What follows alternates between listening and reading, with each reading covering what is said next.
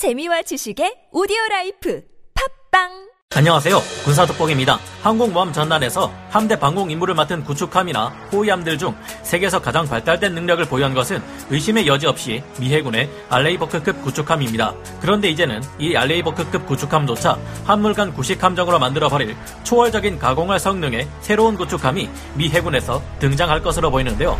미 해군 알레이버크급 구축함의 후속함인 DDG-X의 모습과 함께 전장의 패러다임을 완전히 바꿔버릴 이 차세대 구축함의 개념까지 함께 공개된 것입니다.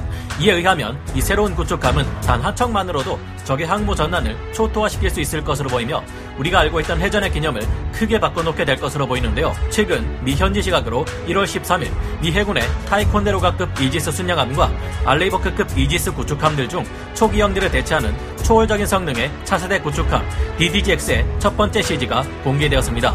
현재 미국의 미사일 방어 체계 MD로는 막을 수 없다는 러시아와 중국의 극초음속 순항 미사일이 갈수록 고도화되고 있지만 DDGX는 이조차 무력화할 수 있을 것으로 분석되고 있다는 점에서 또다시 미국의 방패가 동구권의 창보다 강력해지는 시대가 도래할 것으로 보입니다. 그리고 이 DDGX의 여러 가지 성능과 거대한 덩치를 볼 때 우리 해군의 중장기 프로젝트인 중구축함이 다시 추진될 경우 나아가야 할 롤모델을 제시하는 것 같기도 한데요. 그런데 이런 미 해군의 차세대 구축함 DDGX를 보고 중국이 자신들의 공호형 난창급 구축함이 이긴다고 큰소리치고 있습니다. 미국의 차기 구축함이 중국의 구축함을 베끼는 수준에 급급하다고 큰소리치고 있는데 과연 그 말이 사실일까요? 전문가는 아니지만 해당 분야의 정보를 조사 정리했습니다. 본의 아니게 틀린 부분이 있을 수 있다는 점 양해해 주시면 감사하겠습니다. 극초음속 미사일조차 막아내는 상상 속 최강의 방공 구축함의 등장 미 해군의 차세대 구축함 DDGX는 알레이버크급 구축함들 중 가장 최신의 버전인 Flight 3 버전 그리고 줌왈트급 스텔스 구축함에 적용된 첨단 기술을 바탕으로 하여 새롭게 개발되는 여러 차세대 신기술들과 신무기들을 대거 접목할 계획입니다. DDGX는 올해 2022년부터 본격적인 설계에 들어가게 되고 2028년까지 첫 함선이 미 해군에 인도될 예정인데요. DDGX의 선체로 미 해군은 만재 배수량 9,700톤급의 현용 알레이버크급 구축함보다 더 크고 줌왈트급 스텔스 구축함보다는 약간 작은 1만 톤대 초중반급 크기를 요구하고 있습니다. 줌왈트급 스텔스 구축함의 기준 배수량이 14,000톤이고 만재 배수량이 16,000톤 정도인 것을 볼 때 DDGX의 만재 배수량은 약 12,000톤에서 14,000톤 정도가 될 것으로 보이는데요. 새로운 구축함의 덩치가 커지는 데는 그럴 만한 이유가 있었습니다. 기존 알레이버크급 구축함에서 문제가 되는 것은 바로 새로운 이지스 레이더인 AN-SPY-6를 탑재하기에는 함정의 크기가 아무래도 작다는 것이었습니다. 질화 갈륨을 사용하는 AESA 방식의 새로운 이지스 레이더인 AN-SPY-6 AMDR은 기존 AN-SPY-1D 이지스 레이더에 비해 압도적인 성능을 발휘하지만 문제는 크기가 너무 크다는 점이었습니다. AN-SPY-6 이지스 레이더는 9개 모듈 버전, 37개 모듈 버전, 69개 모듈 버전이 있는데요. 모듈 개수가 더 많은 만큼 더 강력한 탐지 성능을 발휘하게 됩니다. 이 중 현재 나오고 있는 최신 알레이버크급 구축함들은 37개 모듈에 AN-SPY-6 이지스 레이더를 탑재하지만 이조차도 안 들어가서 기존의 알레이버크급 구축함들에 비해 크기를 더 키워야 했습니다. 그런 만큼 새로운 후속 구축함인 DDGX는 함정의 크기를 처음부터 대폭 키워서 나오게 되는 것인데요. 덩치가 더욱 커진 차세대 구축함 DDGX에서 혁신적인 전력 시스템을 채택하게 됩니다. DDGX에서 가장 눈에 띄는 부분이 바로 전력을 아주 많이 요구하는 각종 신기술과 신무기들을 운용하는데 필요한 막대한 전력을 공급해줄 차원이 다른 전력 생산 능력인데요.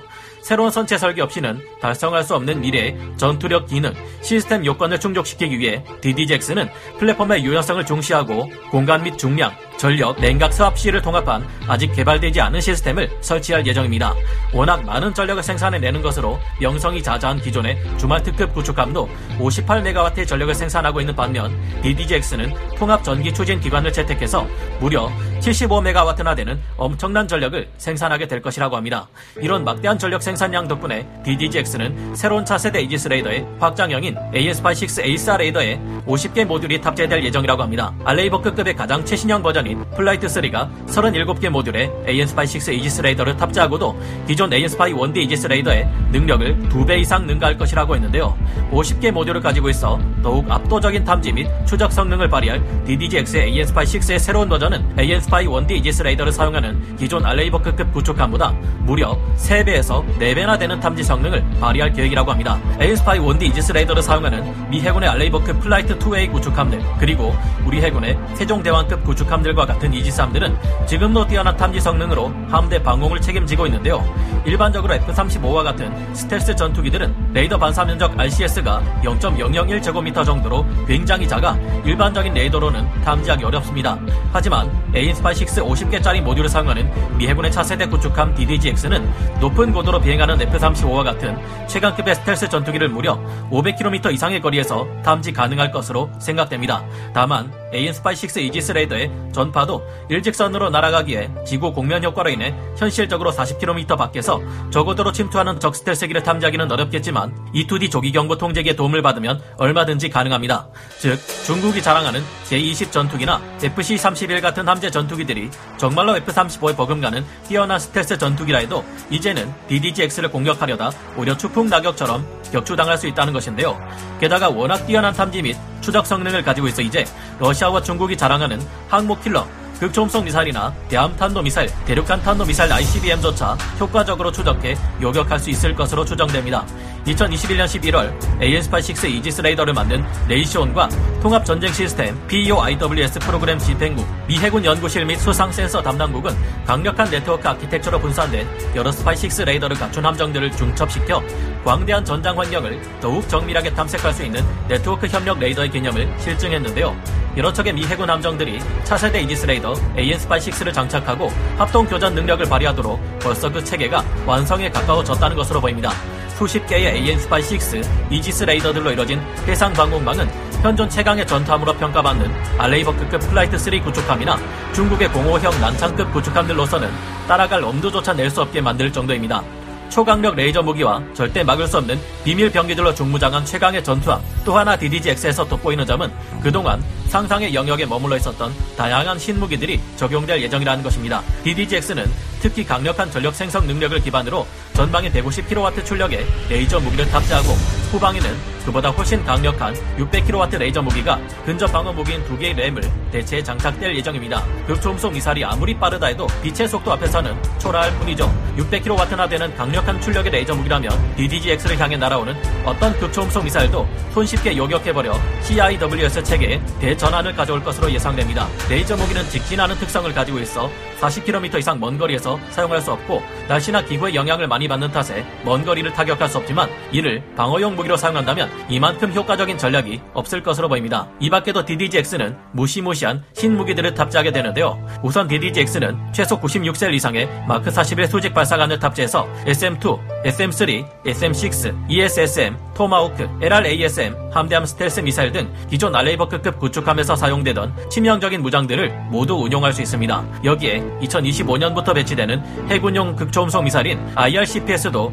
수직 발사관 탑재 형태로 최소 12발 이상을 운용할 예정인데요. IRCPS는 사거리 2775km에 최소 마하 5 이상의 극초음속으로 날아가는 미 육군의 LRHW Dark Eagle 극초음속 미사일의 해군용 버전입니다. 중국이나 러시아의 방공 호위함들이 도저히 요격을 시도할 엄두를 내기 어렵도록 극도로 빠른 속도로 날아가는 데다 역시 궤도를 예측할 수 없는 변화무쌍한 불규칙 기동을 하기에 미국과 우리 한국의 적들이 방어할 수 없는 절대 무기가 될 것으로 추정되는데요. 미 해군은 이 IRCPS를 DDGX에만 탑재하는 것이 아니라 2025년까지 오하이오급 전략 원잠에 탑재하고 2028년까지 버지니아급 공격 원잠에도 탑재할 계획입니다. 또한 주말 특급 구축함에 AGS 155mm 함포를 떼어내고 이 자리에 IRCPS를 탑재하는 것도 고려 중인 만큼 미 해군은 벌써부터 극초음속 미사일로 함대를 도배할 준비를 하고 있는 듯 보입니다. 우리 한국 해군도 중장기 프로젝트로 한국판 주말특 구축함이라 불러도 될 만한 거대한 체급을 가진 중구축함을 세척 건조할 계획을 가지고 있었습니다. 이 계획은 2019년 즈음 취소된 것으로 확인되었지만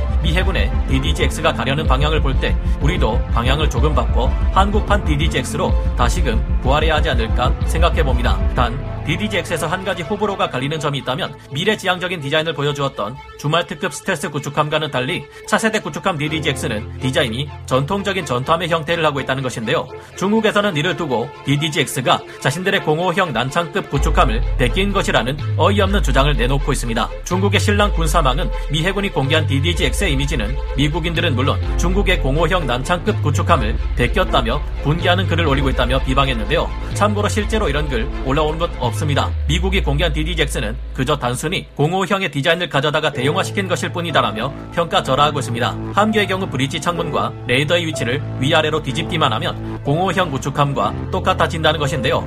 그들은 전문가의 발언을 인용해 DDGX를 개발해왔다는 미군은 도대체 지난 6년간 뭘 한 것인지 모르겠다며 비하했습니다. 미 해군의 차기 구축함이라는 것이 중국의 구축함을 베끼는 수준에 와 있는 것이다. 라고 이야기하고 있습니다. DDGX의 함명은 지나치게 선진적인 설계를 지향하다 너무 큰 비용에 학을 뗀 주말 특급 개발 사례를 참고해 디자인된 것이지 공호형 구축함을 베꼈는지는 글쎄요. 그렇게 치면 공호형 구축함은 미 해군의 구축함들 디자인을 베끼지 않았다고 말할 수 있나? 함정의 설계를 최적화하다 보면 결국 비슷한 설계가 나올 수밖에 없는데 그럼 미 해군 알레이버크급 구축함과 차별화되는 공호형 구축함의 특징은 무엇인가 하는 생각이 듭니다. 심각하게 생각할 필요 없는 문제인 것 같은데 여러분은 이에 대해 어찌 생각하시나요? 오늘 군사 돋보기 역사 마치고요. 다음 시간에 다시 돌아오겠습니다. 감사합니다. 영상을 재밌게 보셨다면 구독, 좋아요, 알림 설정 부탁드리겠습니다.